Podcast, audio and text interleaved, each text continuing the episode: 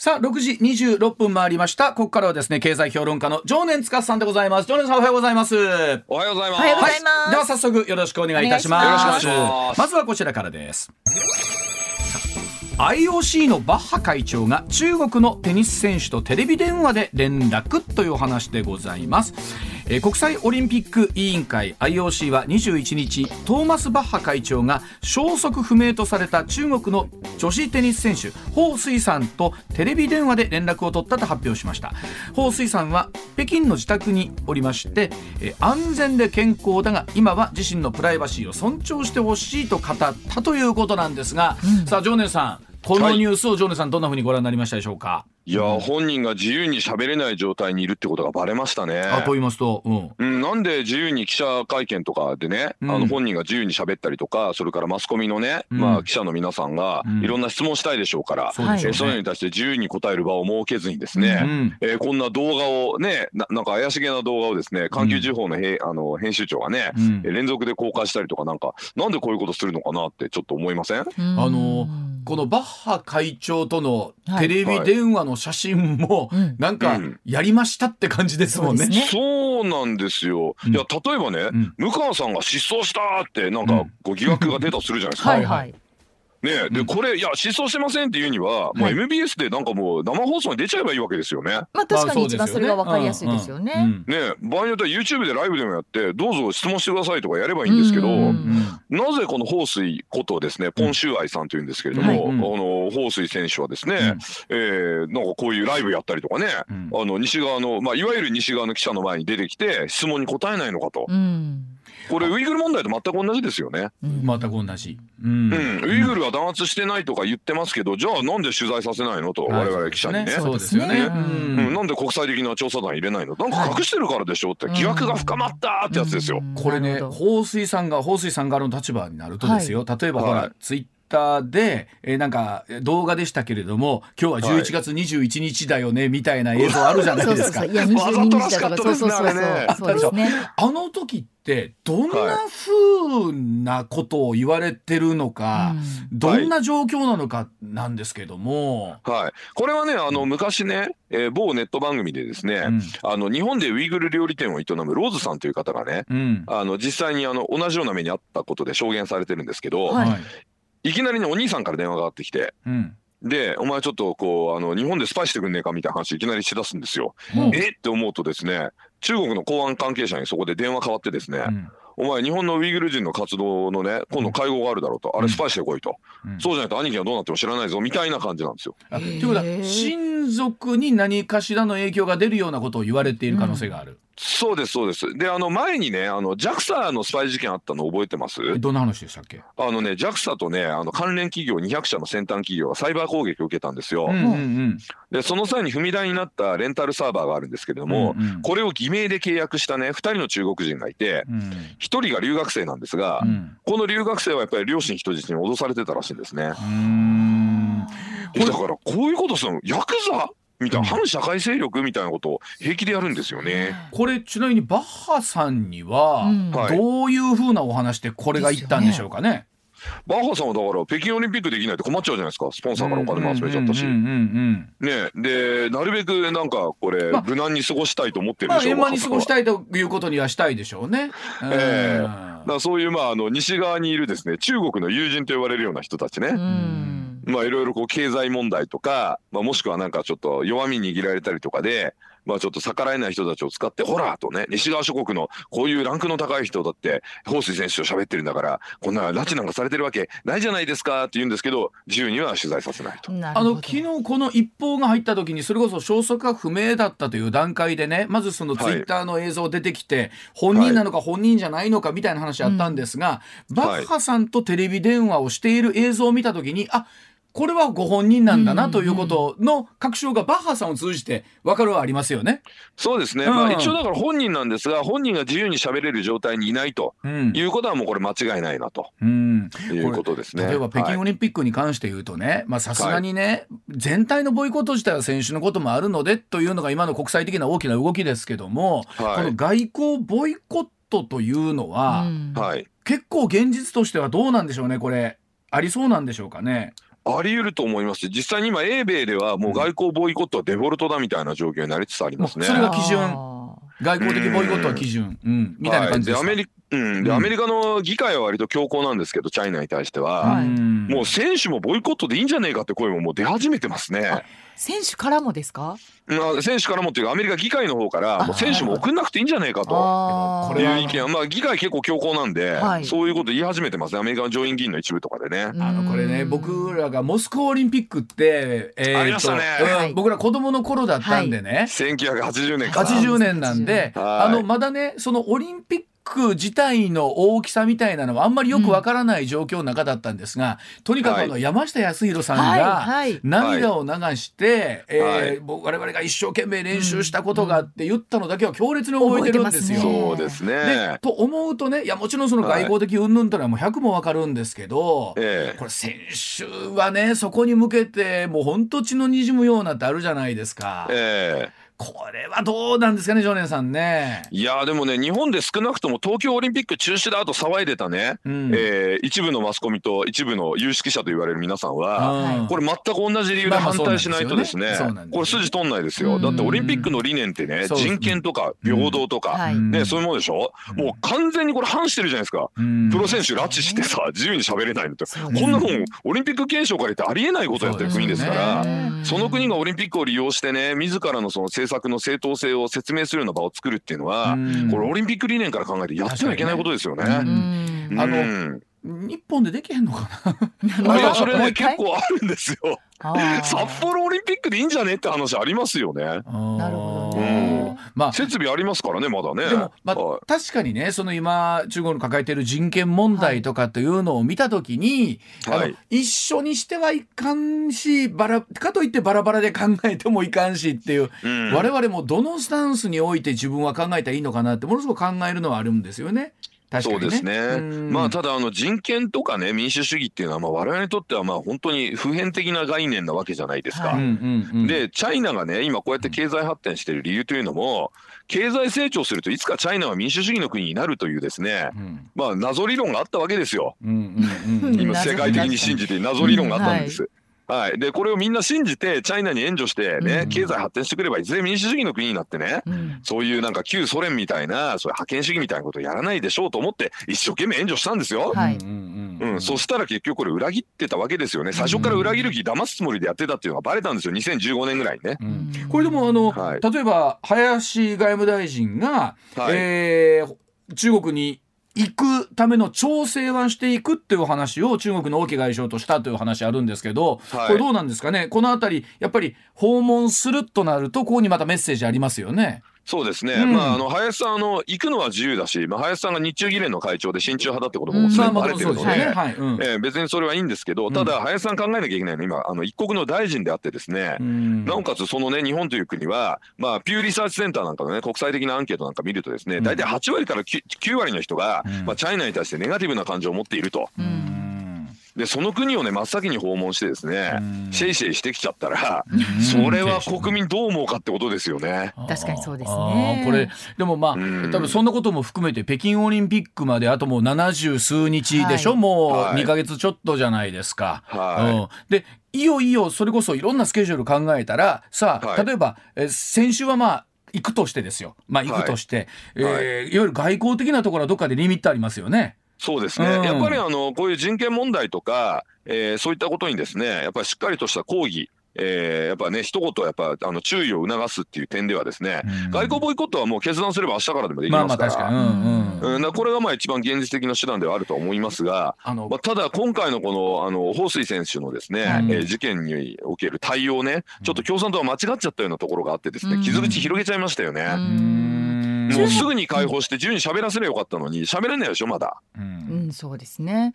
あうん。れ中国にしてみたらやっぱりこのはい。オリンピックを人権問題をこう柔らかくするためにうん使いたいみたいなこともありますよね。うん。まあ、人権問題っていうよりもね、うん。中国の夢とかやって、まあ、はい国内向けに国威発揚で使いたかったんでしょうね。あのヒトラーのオリンピックと同じですよ。ベルリンオリンピックと戦前の。国威発揚ですか。まはい、あ要はだって今一生懸命煽ってますから、あの中華民族の偉大なるね、はい。栄光とかね、復興か、うん。はい、言ってますよね。うん。まあ、はい。確かにそのオリンピックってね一つまあ国威発揚という言い方がどうかわかんないですけど、うん。国が一つにまとまるという機会ではあるのはこれ現実としてあると思うんですよ日本だって、はい。ねやっぱり日本選手活躍してよかったっていうところはあるわけですから、ありますね。はい。うん。これをもっと政治的に利用しようというメッセージが、えーかなり見えてくるということなんですね今の。まあそうでしょうね。あのうん。中華皇帝の伝統から考えてですね、うん。もう中華皇帝はもう全世界から兆候を受けて、もう全世界から尊敬されているみたいなそういうメンツの問題なんで、うん。うん、まあ当然利用したいでしょうね、オリンピックはね。ね。よね。まあ、ええ。あの確かに例えばその開開会式ってすごく華やかで、言っても各国の国家元首の方々が顔を揃えてっていうね、一大セレモニーですから、ではい。そこにまあそういった方々が行かれないとなってくると、まあはい、開会式自体がトーンダウンするのはね、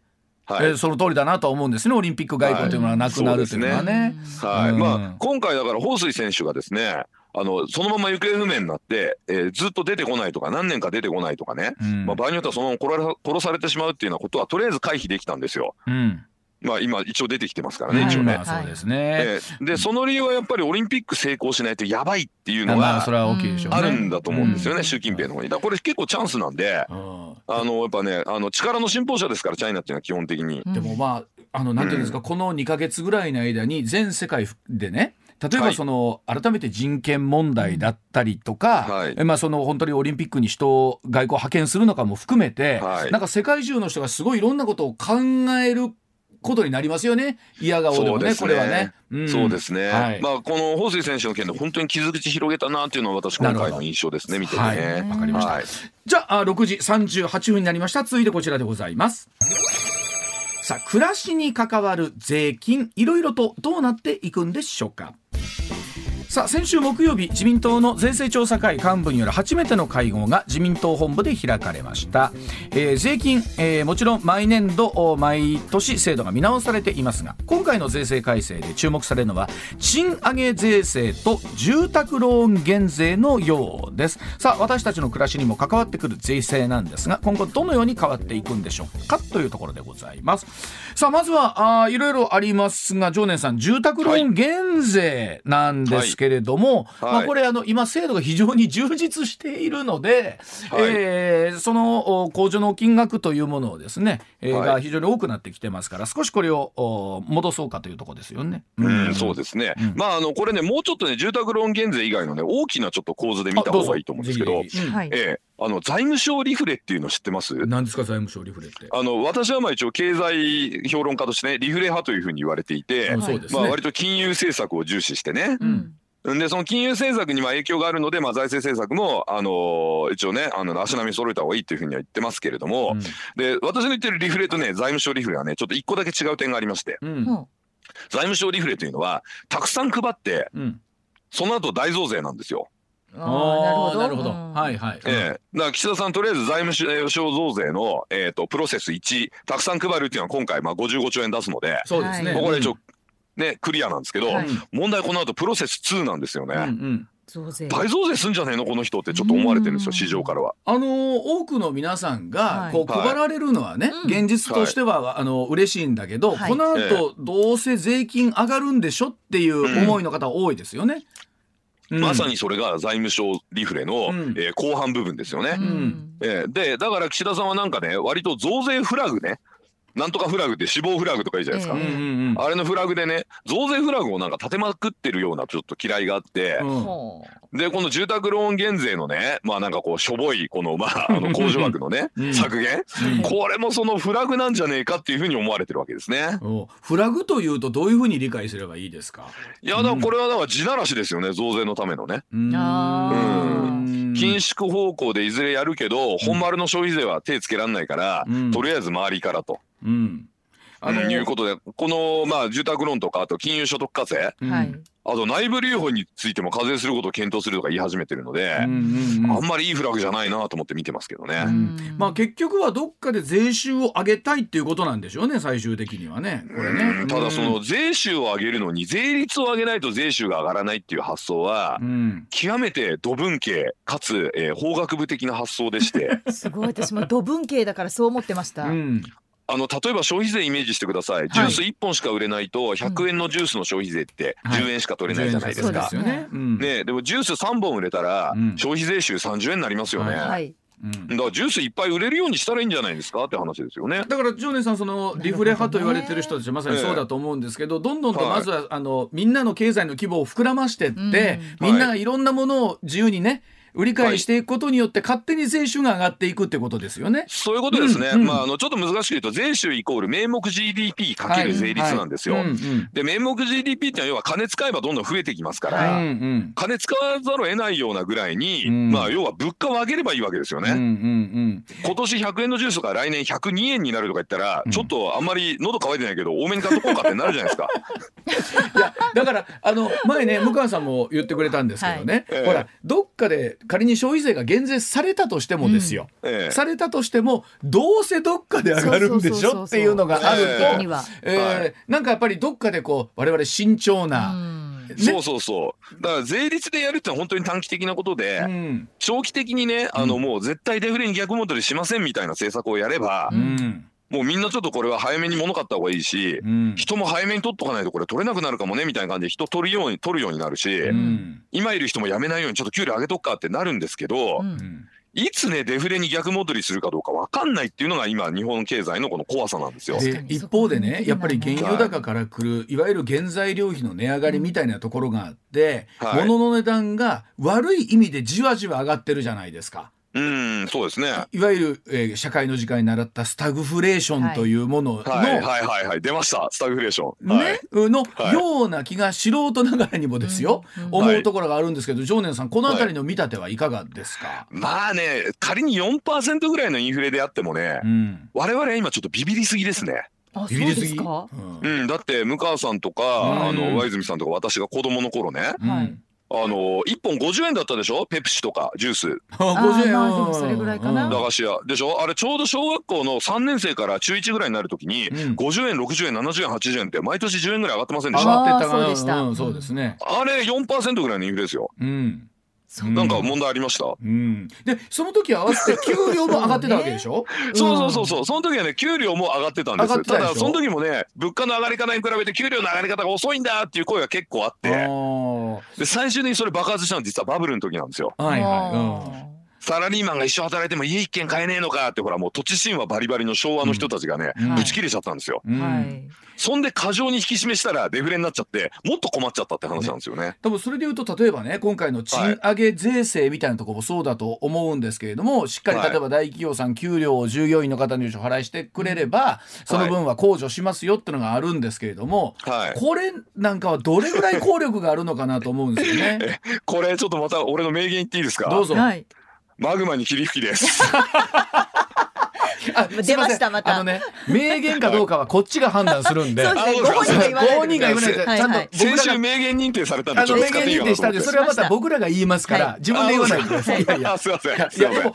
マグマに霧吹きですかこれも。うんこうマグマに霧吹きでしょどう考えても。あーまあこれぐらいじゃこう、ううん、こんなんで景気よくなんだったらみんなやってますよ。まあまあね。ねうん、だってお給料払わない理由はもう最大の理由は政府はねうんもうデフレになってもいいから、はい。その財政再建図るかもしれないっていう恐怖感があるわけですよ。そうですね。うん。うんだって1997年からずーっとそれやってるわけですからちょっと景気よくなるとすぐ増税するって繰り返して、うん結果デフレになっても対応遅いわけですよそのデフレになった時の対応は。はい増税の対応対応はめっちゃ早いけど、うんデフレの対応はめっちゃ遅いっていうこの非対称性ですよね。これをもう経営者はもう死ぬほどもうなんていうんですか？もうあの刻みつけられてるので心に、これをもう絶対やりませんっていうふうに宣言してもらわないと、うん怖くて賃上げなんかできるわけないじゃないですか。あー経営者側からするとそうですよね。経営者側からするとそうですよね。それはね。だって一回雇ったら終わりですよ。クビにはできないわけですから、日本のね。特にこの場合はそうですよね。でしょ？うん。だから間違えないので、だからすごい慎重に判断するってことになるから、うんだとすると増税フラグなんてこんな遊びでね、アドバルーン上げてる場合じゃなくて、うんやもうそういうこと絶対しないからデフレには本当に持たないからうんもう人雇った方がいいよとマジでっつって言って、うんで本当にそれに従わない人がね人雇えなくて大損する人手不足で倒産するみたいな状態に追い込めばあやべえっつってみんな必死になって給料上げたり人雇ったりするわけですよ。ううん。んまあ、日本の場合やっぱりあのアメリカとかの雇用体制と系と違って、はい。やはり、はい。えーなんていうんですか一度こうね、はい。どっかにこう会社とか、はい。仕事があると、そう簡単にはね、辞めさせられないというのもあるじゃないですか。そうなんですよ。うん。これ例えばね上上泉さんがうん。もう万引きしちゃったりとか、うん。不倫したりとかもう相当めちゃくちゃなことやっても、うん。あの番組降ろされるかもしれないですけど会社クビにならないでしょ、おそらく、ね。うん。いやあのまあ今も喋ってますからね。うん。今も喋ってますから。あもうやってんですか？うんアホなこと言うな、アホなこと言うな。いや、でも、本当その意味では、あの。良くも悪くもうん。守られてるところっていうのはあると思いますし、そうですね。だからこそ安心して働けるっていうところあると思うんですよね、はい。サラリーマンからすると。そうですよね、うん。だとするともうよほどのインフレを起こして、うん。うんもうデフレなんてありえないと。僕らだって小学生中学生の時社会の公民の時間で、うん。インフレっていうものがありますと、うん。はい。でも物価が下がることをデフレと言いますって一応習うじゃないですか、はいなりますね。習いましたよね、こんなことあるわけないじゃんと思ってませんでした？昔。思いました。うん。うん。うん。うん物価は上がるもんだし土地は絶対下がんないし先に買った人が勝ちじゃんと、うん思いました。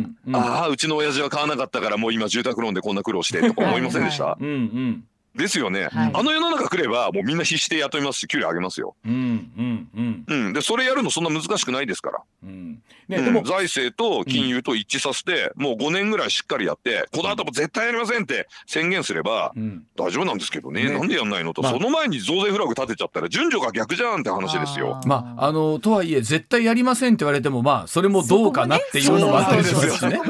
もうだから消費税増税みたいな法律作るかもう憲法を改正するかぐらいの勢いですね、それで。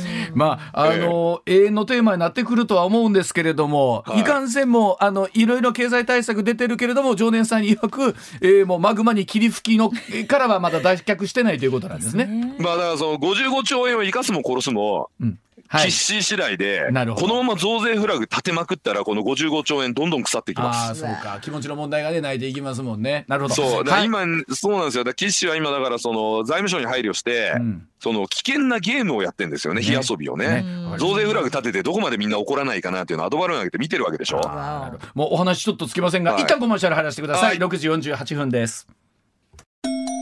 上泉雄一のエーナー。MBS ラジオがお送りしています